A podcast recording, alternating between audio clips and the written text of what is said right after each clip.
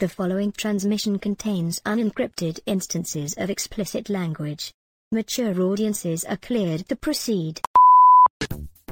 Welcome back. In part one of our Atomic Blonde analysis, we set up all the factions and minor characters involved in the story. We carefully studied all of their win conditions and how they're approaching the situation.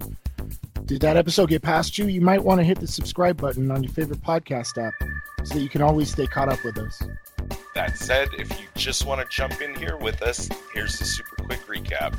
Uh, everyone in Berlin wants to get their hands on something called the List, and our heroine Lorraine has been sent in by M I six to grab it if she can. Why doesn't M I six trust their current asset, Percival, to do this job himself? We're going to figure it out in this episode of Spies Like Us.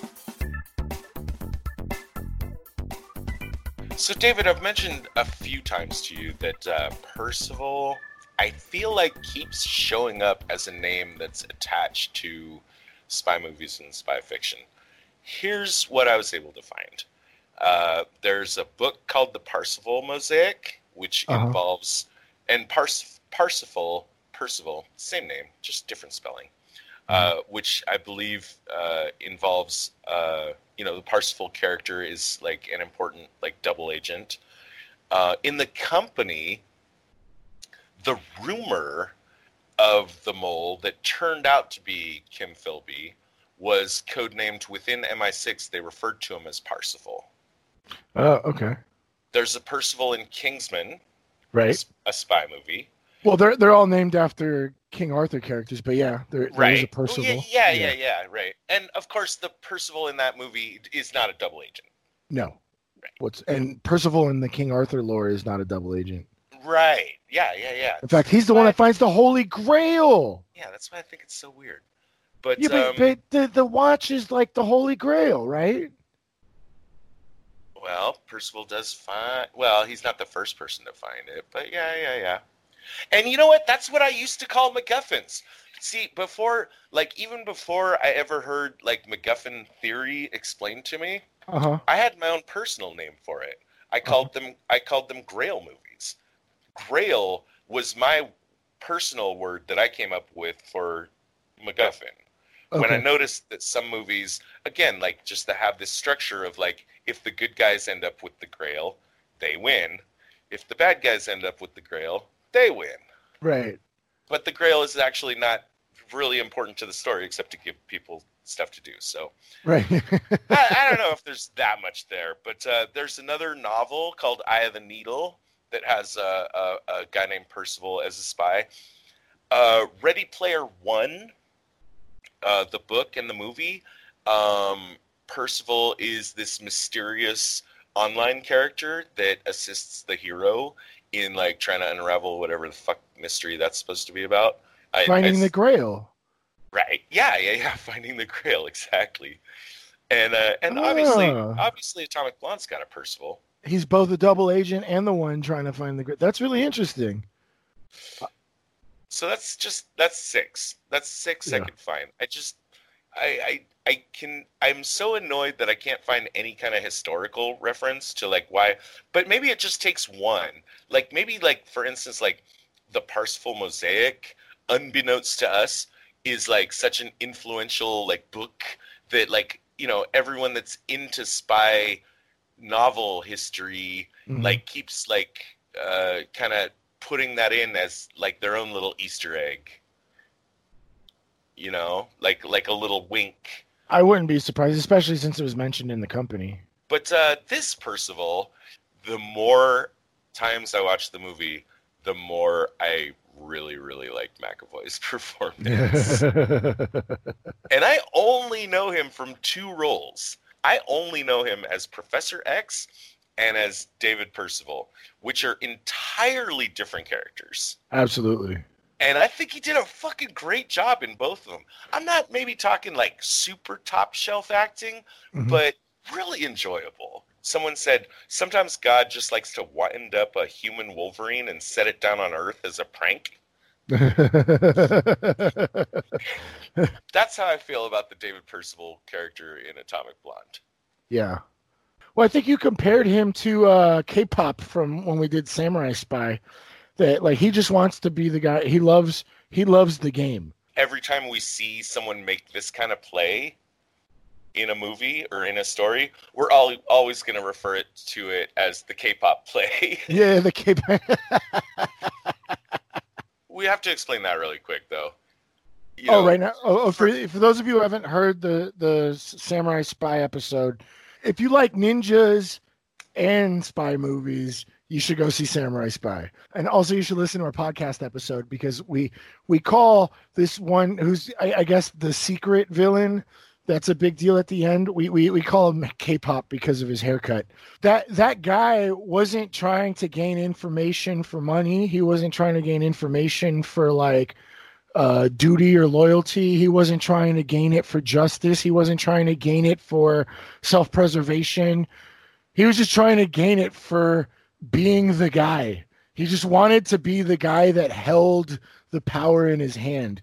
And and and, and I think all the secrets of everyone on all sides, and they, they would all have to come from him. He'd be a puppet master. Right, exactly.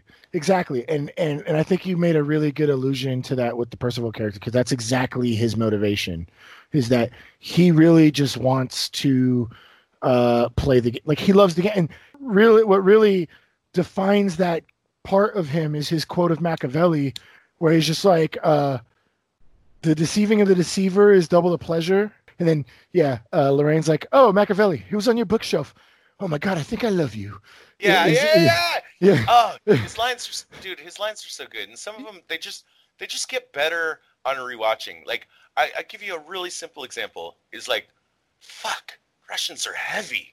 Yeah. You know, it's just like, in a few in a few words, you know, as he's dragging this body out of the car crash or whatever, like, it just tells you, like, this is not the first fucking Russian corpse that I've had to drag. Yeah, yeah, yeah. No, probably right. Not the second, you know? Yeah. I really like that delicious little bit, too, about, like, in the briefing, when they do raise some slight concerns about Percival, they say specifically it's something like, Uh, without the cover of the embassy, Percival has gone a bit native. And, like, someone else says more like rabid. Right. You know, so this is a guy that's been, uh, like, like, like we said, like, he was the head of, he's the uh, station head. Of Berlin. Berlin. This idea that since the Iron Curtain came down, and he no longer has... Um, you know, the diplomatic cover that he used to enjoy, and with Berlin just seeming to be like plunging into this weird kind of anarchic punk mentality chaos that mm. he's gotten mixed up in it. You know, like he, he really just, uh, you know, if, if, if I get a chance, you know, that I, I don't think they'll ever make the movie, but I think that that, Uh, prequel story that supposedly is the second uh, uh, graphic novel in the series that is just all about him. Mm-hmm. Like, I'm definitely into it. I'll I'll read the fuck out of that. Like I said, I'm definitely buying the comics. Uh, yeah, the fact that it's a uh, more Luc Besson type of thing, and she's not blonde, I, I was already sold on that. I like his cast. He uses his cast in a bunch of fun ways. Oh, yeah, yeah, yeah. I mean, yeah, it's yeah. a neat prop just yeah. for a character, too, you know, yeah. with this scruffiness, you know, and it just, just having the cast just makes it look like, you know, this guy's been in some shit, you know. We, we don't think he we don't think he broke his arm, you know, um, skiing in the Alpines. Yeah, yeah, yeah, yeah, yeah. You know, parasailing right. in, uh, in, in, in Brazil. Right. Like, uh, you know, this is a scrapper, but yeah. Well, I mean, there's a lot, there's a lot that, that develops that character. You know, there's scenes with him, like in the gritty underground, you know, of the streets with the street punks and stuff like that. You know, I, I, I like that a lot, but he does a lot with the cast, and also the cast, it's fake. Yeah. You know, or at least, I mean, cause she finds it sitting there on the, you know, and you don't just slip your arm out of those things. You got to get them cut off. Right. Right. Right. But, exactly. Uh, you know, he, he beats the shit out of some East Berlin cops with it. Yeah. Uh, you know, when he when he tackles Bactine, that's where he, he can he has concealed his little knife inside there. and uh-huh. that's also and that's also where he was carrying his little transmitter. So yep. you know, um, plus spy points for you, Perceval. You uh, are using a cast as uh, you know, kind of a like low low tech spy gadget yep. in a way that uh, you know I, I I dig I dig. Yeah, hell yeah. I got some thoughts to, to say too about though, like um, the way that he gets back and forth from from East and West Berlin, uh, which is to say, the first time we see it, uh, you know, uh, well, maybe he's got some cops on his tail, but you know the part I'm talking about. He goes right up to the wall, drives, you know, apparently like lights a cop car on fire. Right, and he has to go through great measures to get there, and he has like a secret tunnel that he can get through. Right, and all I'm saying is, like, if this is his day-to-day way of getting back and forth, like, this is not going to fly. This is pretty fucking elaborate. Right, yeah, exactly. It's it's definitely, like, his ace in his hole to get across the border. So he's not really going to, like, use it very often unless he has to. I think he's lying to Lorraine when he says, this whole plan of how to get Spyglass across, it doesn't match up with what he potentially could have done. Because mm-hmm. I mean, I mean, he says like, you know, she says, well, it uh, driving across the checkpoint isn't that hard. He says, well, yes, it is when you know pe- everyone's looking for Spyglass. But two things. First of all, when him and Lorraine want to go from West to East Berlin to prepare to extract Spyglass, they just walk through a tunnel. No yeah. muss, no fuss. Right. Why don't you just take Spyglass back through the tunnel? Come right. on. And also, it's proven that driving across the checkpoint is that easy, because even after she loses Spyglass, Bill Skarsgård just fucking flashes his ambassador passport. Right. One and done. I Well, I mean, he was planning on killing Spyglass, right? So that's probably why he was trying to convince her to use his plane. Uh, yeah, he's making it unnecessarily complicated for reasons, for good reasons. Yeah.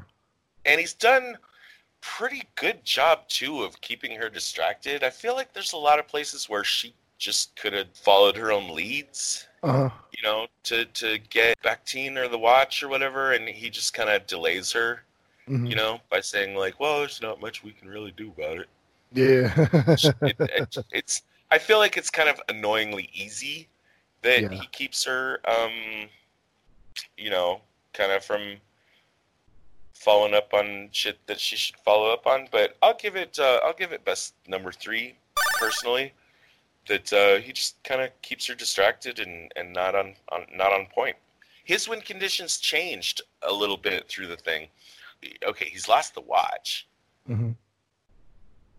but he's got his hands on the other copy, which is Spyglass's memory, and he agrees he's going to get Spyglass across to uh, West Berlin, which, by the way, I guess like maybe he should have been make, making more moves to just fucking do that, right? Um, but when he does get an opportunity to get his hands on the watch, now his win condition changes where he's got a different copy of the list, and now uh, he gets the max points for destroying the other copy, so no one else can have it. And presumably no one knows that he's got the primary copy. There's several things in the movie that I feel want to suggest to us that he's made his decision to throw Lorraine under the bus, like, from the get-go. Uh, you know, like, um, well, that's what she claims, that she had been made mm-hmm. like super early, but uh, we know, we know, we know it's not him that dropped the dime on her, uh, at the airport sequence, because it honestly seems like he, you know, uh, fucked up and failed to make the connection mm-hmm. to pick her up. Mm-hmm. And also he's got, if that's his intention, he's got no reason to Uh, rescuer, basically. Right. Um, she intimates that he dropped the dime on her when she visited Gascoigne's apartment. That's possible. Mm-hmm. That's also goes back to something that potentially LaSalle could have known, which mm-hmm. could have been what she whispered to Lorraine. I'm not sure when he makes the decision to betray Lorraine, except until he gets the watch. At that point, he's he got knows, a clear motivation, right? Go ahead. Yeah, he, he, that's when he figures out that she's Satchel.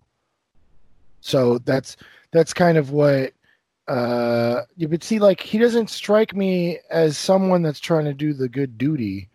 So that's something that kind of bothered me. Like, him finding out she's Satchel isn't like, he just loves the game. So why would that be a reason for him to throw her under the bus? I think him throwing her under the bus is because he, she's her, his, his, I guess, equal or like, or like uh, a threat to him. Plausible. Very plausible. Yeah. I, I really think he just wants the watch to play the game. And that's all he's really after. If he did plant a bug in her coat, Uh, that seems to be, I mean, there is a point where when she visits his hideout, uh, you know, he asks, you know, can I take your coat? She consents. He does walk into the other room with it, mm-hmm. but he's back in about six seconds, which doesn't seem like enough time to me. Right. Like, if I was on, like, quality control in the movie, I'm sure I would have been annoying as fuck. And I'm uh-huh. sure that I'm sure they would have like fired me uh, on the second day because I would be complaining about everything. Yeah. But if I'd made it to that point, you know, it's one of those things I would be like leaning up against the director and saying like, "Hey, you know, uh, uh like uh, six seconds doesn't seem like enough time for him to, uh, you know, uh, unstitch, right? You know, a seam in her jacket."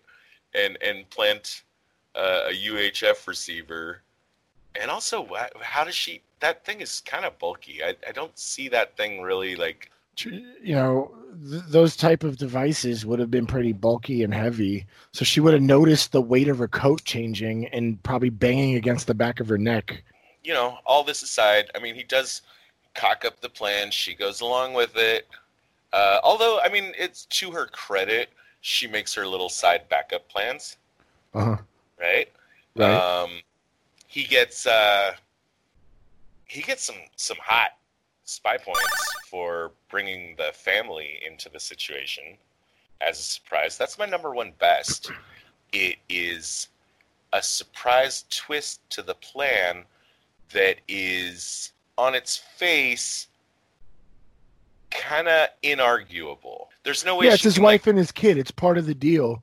I get my family across the border, right? It makes it makes sense, and she doesn't have the option of saying like, "Nah, this is this is this is no, we're aborting." Right.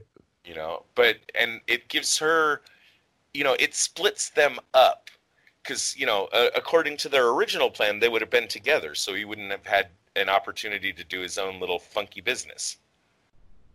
Right. Exactly. So and. You know, this whole idea, like, okay, I'll I'll get the mom and kid across and you take care of Spyglass. It's also tempting to her because, like, that leaves her alone with the the person that she, you know, with the with the package. Right. And so if she's suspecting him, she might be reasonably, like, thinking, like, okay, this is actually beneficial. Percival will be busy doing something else. Right.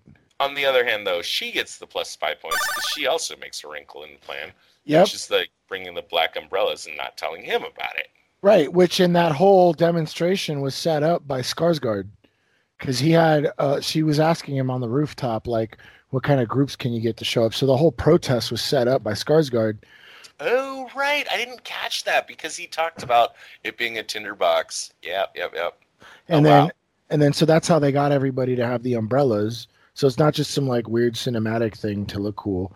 And the umbrellas are what covers up, protects the them from the snipers. She probably didn't know there were going to be snipers, but she probably assumed there might be. And so the whole point of the umbrellas was to protect her and the package, which was Spyglass. And so that made my number one best tradecraft. I, I loved the umbrellas. Yeah, it's like, a good one. It's that's a good one. Probably they literally. That's literally like the the the piece of equipment that fuels the entire Hong Kong protests. black umbrellas. Oh yeah, yeah, yeah.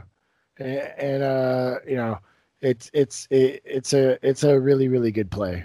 I wonder if they they got that from Atomic Blonde. Huh.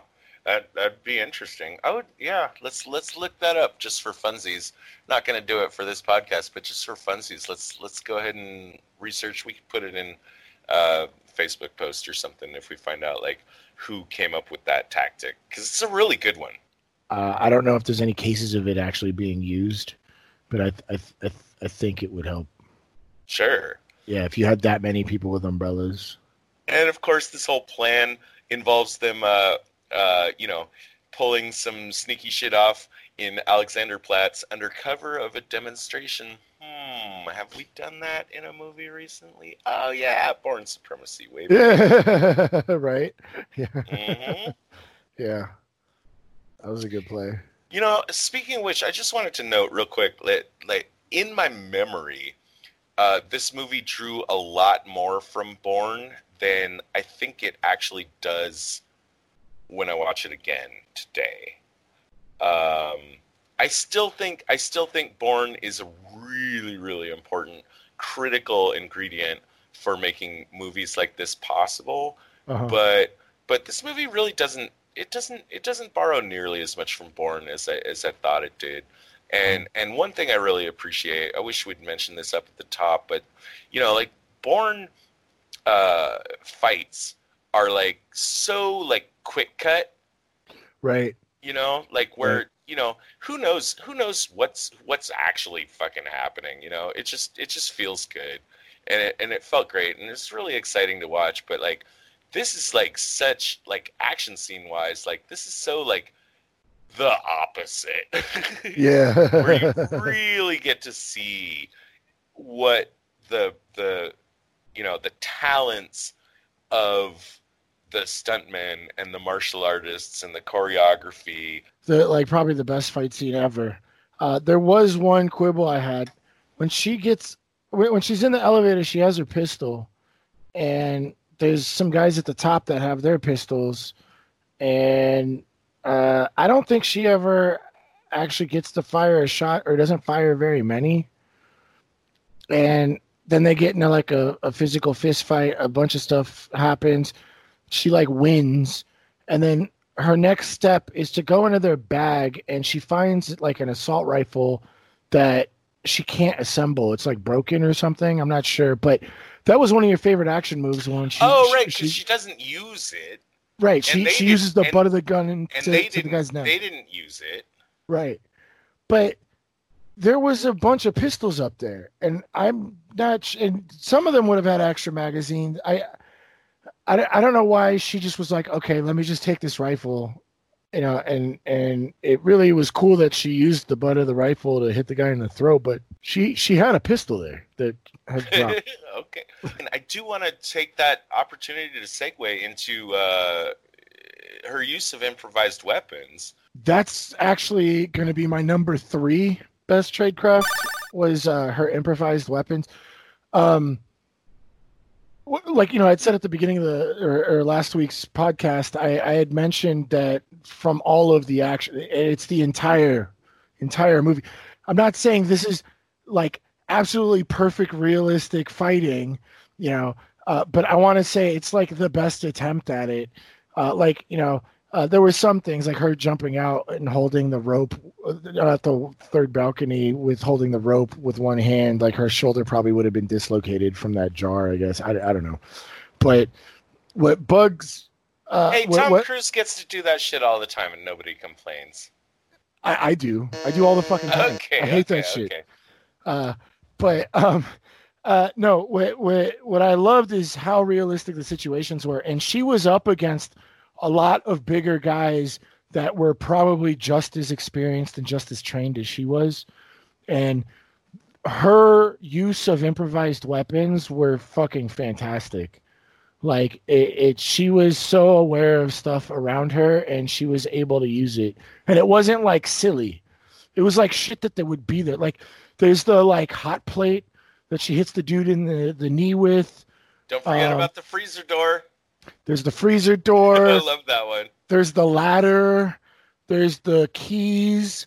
There's the keys the... were dope. With the keys were dope too, and she like, uh, you know, rifled the the moviegoers' pockets to get her hands on those. Dude, it's it's just like endless. What about? Well, I mean, there's the fucking shoe. Yeah, yeah, that's right. Right yeah. At the beginning of the movie. At the beginning of the movie, yeah, she pulls her shoe off. Like, she makes it look like she's just adjusting her shoe, and then just pulls her, like, stiletto and starts, like, hitting the dude up. Right, and she just got off a plane, so she can't be packing. Right, exactly. Ex- unless unless they have some kind of secret, like, arrangement with the, you know, whatever they call the T S A in Berlin in nineteen eighty-nine. Right, right, you know, or whatever it is, but... Yeah. What about it, what about what about there's two points there's two points in the movie where she carries she she fixes her pistol in her hand in a certain uh, way, uh, like with the barrel facing back toward her elbow, so that she can use that as a as as a as a cudgel. Oh, okay, yeah, yeah, yeah, yeah. There's there's a lot of little stuff like that that um she has a lot of, like, I guess, spatial awareness and and things that are around her that she utilizes for her situation. You know, like the beginning of the movie, they were saying, like, she's an expert at evasion and escape. She's proficient at intelligence gathering, you know. Uh, and she really, like, I, I think I think the movie did a lot of justice as far as what someone of her build and experience could pull off and and be on top. Rather than just assume she's just gonna win, like she, she, she, she I believe she won.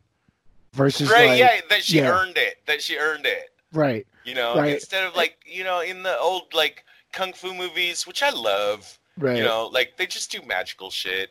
Right. You know, right. and and in so many of like uh, you know the the eighties movies or whatever, like if you want.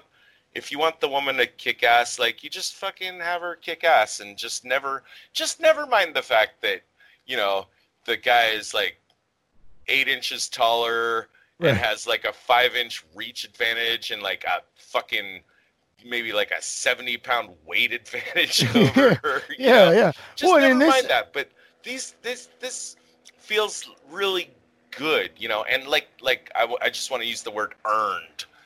Yeah. Uh, just no, like, absolutely. just like I love the fact, like when again, like when Charlize Theron and uh, uh, what's his name, uh, Mad Max, in the most recent. Oh, one. Uh, Tom Hardy. Yeah. Fuck yes. Yeah, when yeah. they square off and they have their fucking fight, they go ahead, they give him a massive liability, which is that he's carrying around a you know unconscious guy that he's handcuffed to. Through a car door. Yeah, yeah, right? And I feel like by doing that, it's so... Oh, I mean, it warms my heart. It literally does. You know, because I don't... I want to see women kick ass, but I don't want them to just get it for free. There's a reason they don't put flyweight U F C... fighters, women fighters, against heavyweight male U F C fighters. Right, exactly. Because they would just yeah. fucking lose. Yeah, yeah, yeah. Right, exactly. No, no matter I... how, no matter how good Shevchenko is, right. You know, she just can't win that fight. Right, right. She's yeah, she she's not going to beat Cormier. Like, I don't care how hard she hits, she's not going to break that jaw of his. You know. Even if we give the assumption, like you do in a lot of action films, like our hero is obviously just better at fighting than the bad guys, right? It's going to come down to strategies. And that's why I wanted to bring up improvised weapons, because there were so many moments where she needed an improvised weapon. And that, that really made, that really made it for me as far as the action. And, and, That that last action scene was like phenomenal because people get tired, people get dizzy, people get hurt, people are fucking bleeding. You know, it's it's it, it you know. So I, I really really enjoyed it. So that's that's that's my piece on that. Let's back up and review win conditions for Lorraine for a second. Throughout ninety-five percent of the movie until we get to the end, mm-hmm. uh, we don't have any reason to think she's got any other win condition except. The one that matches M I six, which is like who she's ostensibly working for. Right. Right. you know, like a lot of people, like I said, like uh, if they get one copy of the list and, oh, if someone else has a copy of the list, eh, whatever. We're both in the winner's circle.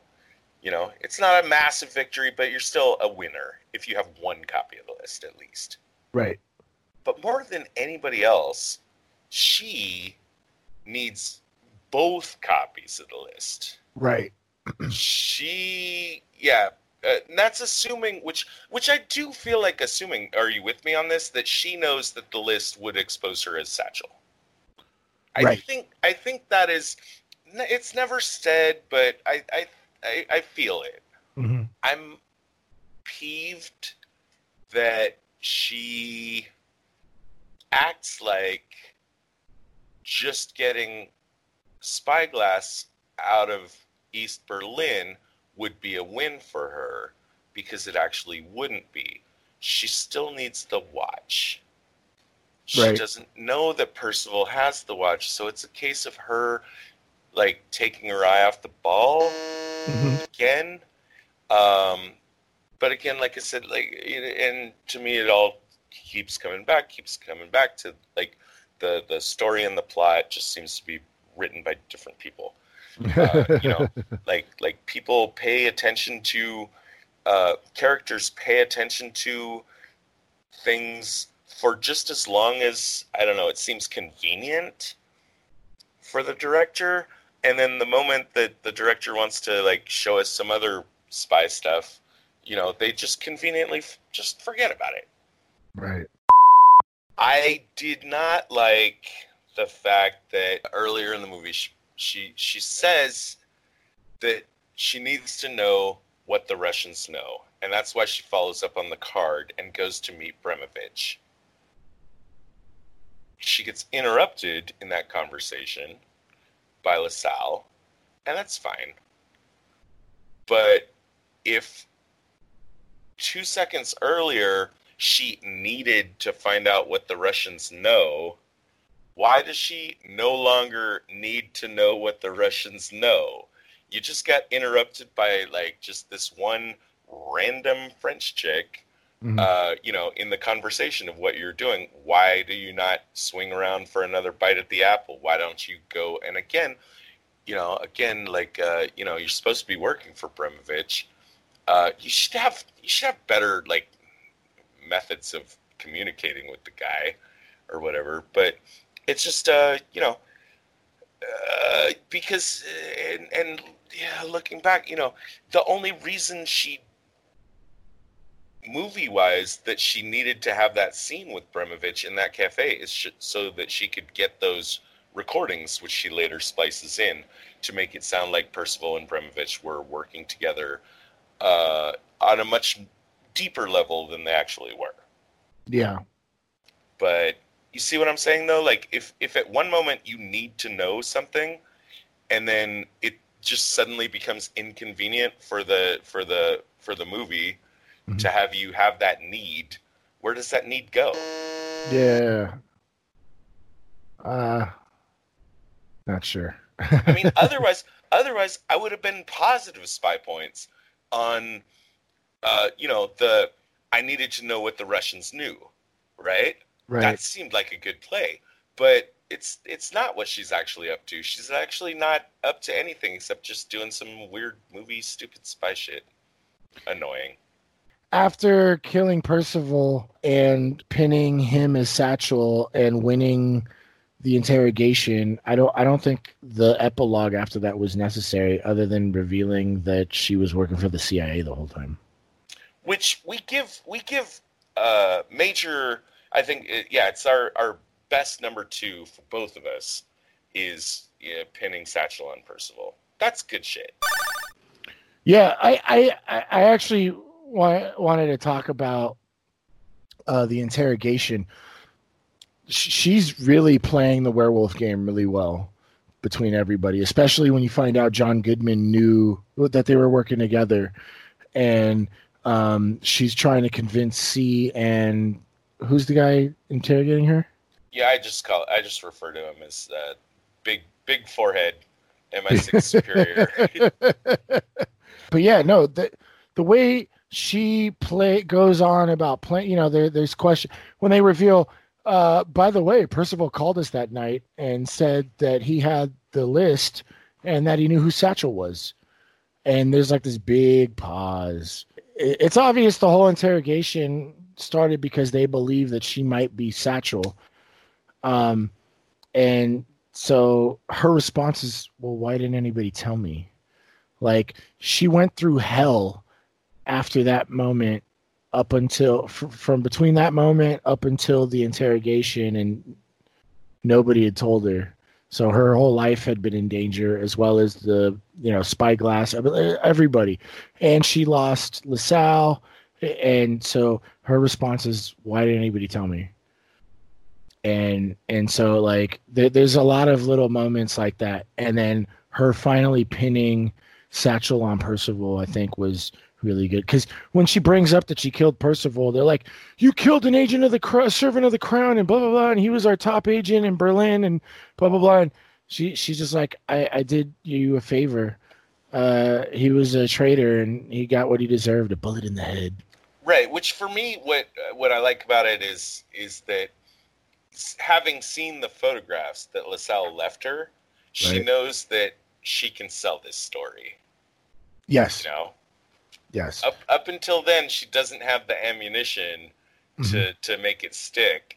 But once she sees those pictures, she's like, "Oh yeah, I could def I could definitely tell him anything I want." You know, I uh-huh. got you. I got you meeting with the head of the you know K G B in Berlin, motherfucker. Yep. And and she uh, doctored the recordings that she had from her bug uh, to to mash up things he said, where he was talking shit about M I six people, like, oh, C is like an idiot, like, you know. Oh yeah, I love, I love, I love that she included that little bit.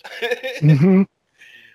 As a movie goer, I'm super, I'm super cool with the whole way that she splices the tape together. It's beautiful, but then when I put my thinking hat on it, I, I don't, I don't think it actually, I don't think it would actually fly, like. She would have to do some serious EQing and removing of background static and stuff. And it would have been possible, but she would have had to have been a, like a sound recording expert. You know, there's different stresses at times, the way people say things at times. Uh, but, you know, the background stuff you could probably remove, and the ability to do that back then was available. But you're talking about hefty machinery. And she would have to be an expert on sound recording, you know, and have that machinery available to her. You know, it, it's, which she did looking at the stuff she had, but it, uh, yeah, I, I, I'm definitely on Todd with this, that it's not really that believable. So yeah, let's, let's, uh, I, I know where I want to wrap it up. I got one more big complaint. Yeah. It's my worst number two, because I am a fan of the movie. Uh-huh. And it's probably just that I like it so much in the first place that I quibble so hard on this tradecraft. But this one is bad. So we're we're post, you know, all the main events. Percival's dead. Uh, apparently, like she, I don't know, gave she didn't give the list to M I six. Did give the who fucking forgot all about that. But uh, she wants to go to Paris and do an incredibly stupid thing, which is to meet with Bremovich, who, by the way, just wanted to meet with her the whole fucking movie. Yeah. She gives him not the real watch, obviously, but a fake watch. And this just seems to be an opportunity for her to kill him mm-hmm. and also gloat about how stupid he is and how smart she is. Yeah. It's a really bad play.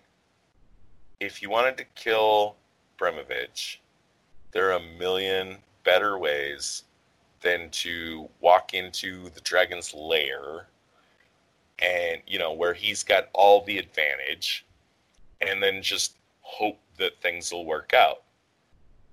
And this is one of those situations where, like, I don't mind when heroes in movies roll the dice big. if they have to, if they're forced into the situation. What I don't like is when the gamble, the the risk reward is so out of kilter here. It really is, right? I mean, I think it was just another opportunity for more action. This is where it's actually revealed that she was Satchel. You probably would have already figured it out by then, but it's explicitly stated, like, hello, Comrade Satchel. Exposition, um, basically. Right. But her going there, I don't know if it was there to kill him or if it was to get money for the watch or what the deal was. Uh, but obviously, uh, Skarsgård was there with the hotel staff, which is how she would have gotten the gun in the ice, I guess.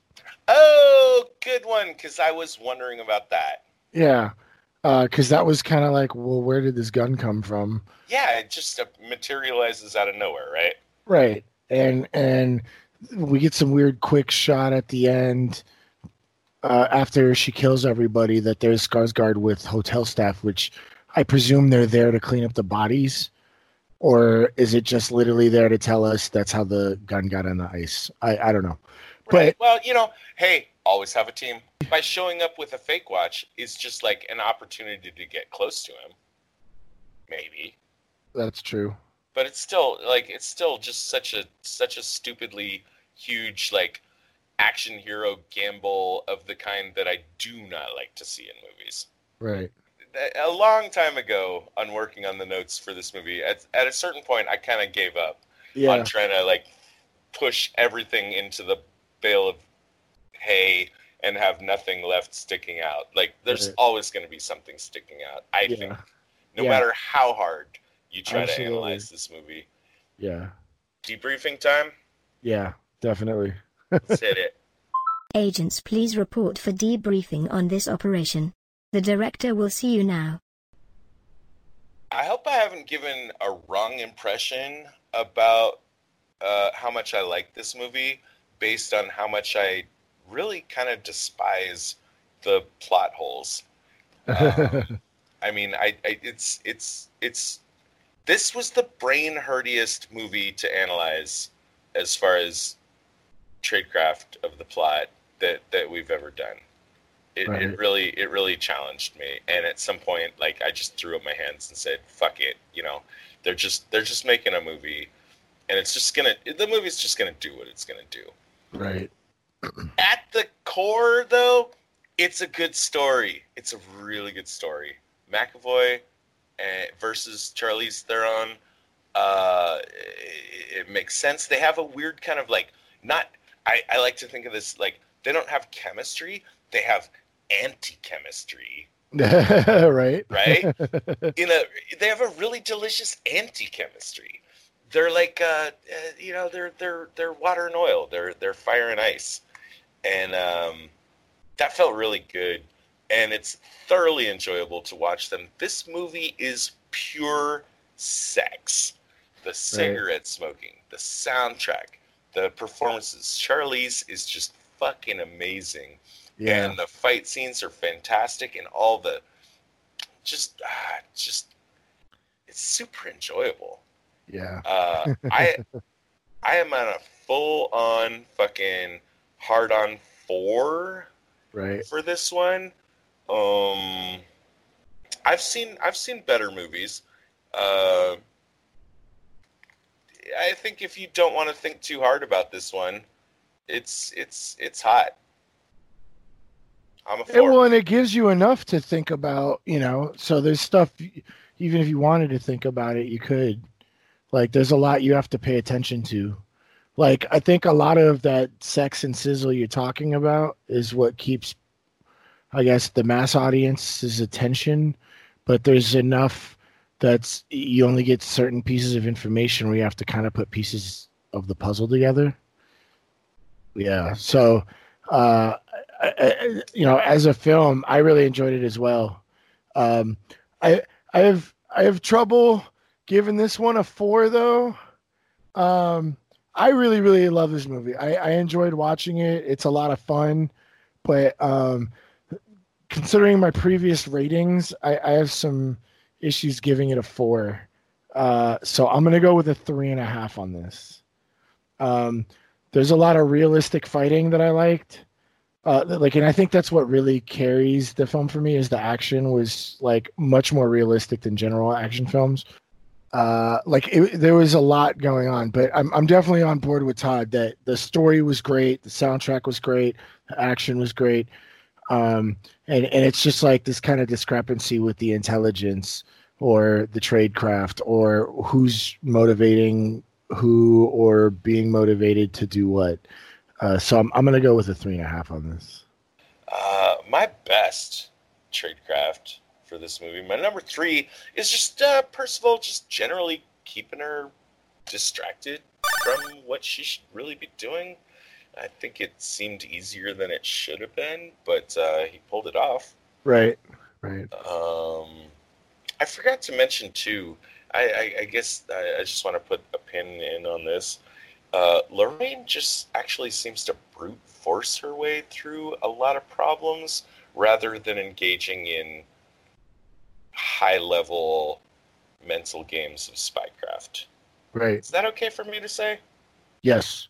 I mean, yeah. Like they said at the beginning in her briefing, she's an expert at uh, escape and evasion and proficient at intelligence gathering.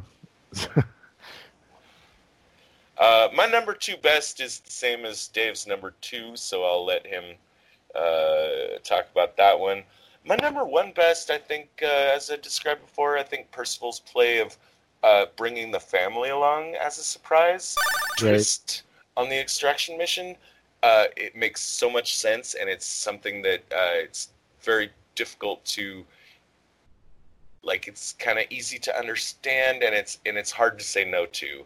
And it plays into his hands perfectly. That's my number one best. How about yours? Uh, my number three was the just the improvised weapons that Lorraine uses throughout the whole film, and uh, her being aware of her surroundings and being able to uh, get her way out. Uh, my number two, same as Todd's, um, you know, the it's the whole werewolf game that she played during the uh, interrogation of her debriefing, and then just pinning Satchel on Percival. Like, which kept her identity safe, because uh, it. Well, here, yeah, we we already went into depth on how great that was, but my number one absolutely was the umbrellas. I loved the umbrellas at the protest. Definitely created a problem for the snipers. My number three worst. Uh, I originally was not grabbing the pistol during the the awesome action scene, but I upgraded it to. Uh, the K G B not going after Bactine um, when he had the watch. Yeah, I think that's he, a good one. He wasn't answering calls. Uh, everybody knew he pretty much went rogue. I, I don't I don't know why they didn't just go after him. They would have been the best group to go after to get the watch. Uh, and yeah, uh, my number two worst. Uh, well, let me talk about my number one and my number two. So it's the whole situation when LaSalle calls Percival and starts talking shit, provoking him to come kill her, which is my number one worst, which leads into my number two worst. She's already like poked the, the dragon, and now she's just sitting for no reasons, for no reasons, and reasons. And then is just walking around her apartment, packing her bag with headphones on, not paying attention to anything going on, um, even as like a newbie agent. I, I she should have packed her bags and gotten the fucking out of Dodge. Uh, so yeah, those are my worst. Let's hear yours. You're clearly uh, holding on to something. Yeah, well, yeah. My, I mean, my number one worst is obviously the same as yours. Like LaSalle, like it's just, just don't ever do that. Yeah, that's that's that's how you get choked to death. Yeah. Uh, and and there was no profit in it. No, just nothing. Um, my number three. Uh, I really felt like the movie dropped the ball on, you know, what happened to the list at the end. Like, M I six, I, I understand they're very concerned about the whole, like, David Percival is Satchel kind of thing. But, uh, you know, you started the movie out being very concerned about the list. And at the end of the movie, like, we just never even find out, like, did they get it? Did they not?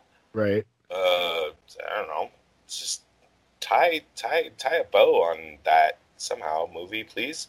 Uh, my number two worst is such a fucking tie for number one, but number one, like, you know, LaSalle, just stupidity just had to be number one.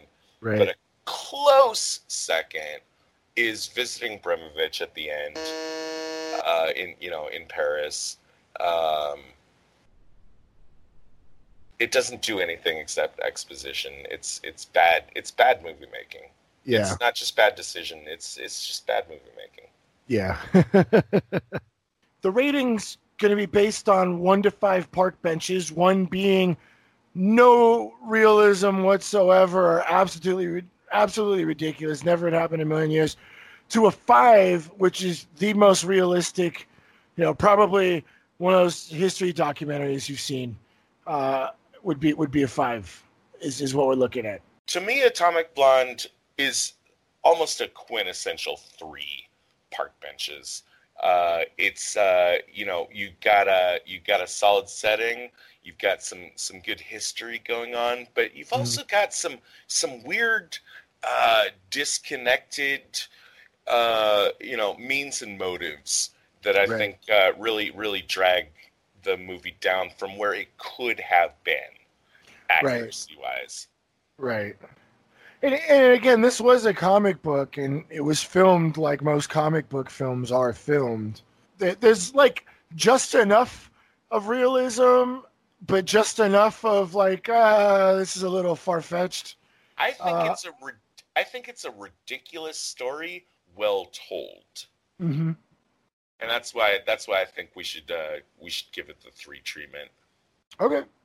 I don't. Sounds I don't want to. I don't. I, I don't want to put it on the level of Miss Sloane. No, definitely not. All right. Not even close. And that's the end of our show. Thanks for listening. If you'd like to reach out to us, you can find us on Twitter at spies underscore like us. Visit us on our website at w w w dot spies like us dot net. You know, find out about upcoming episodes. Also, what will really help us out is if you give us a review on wherever you found our podcast, either on iTunes or your Android app or YouTube or wherever you listen to us.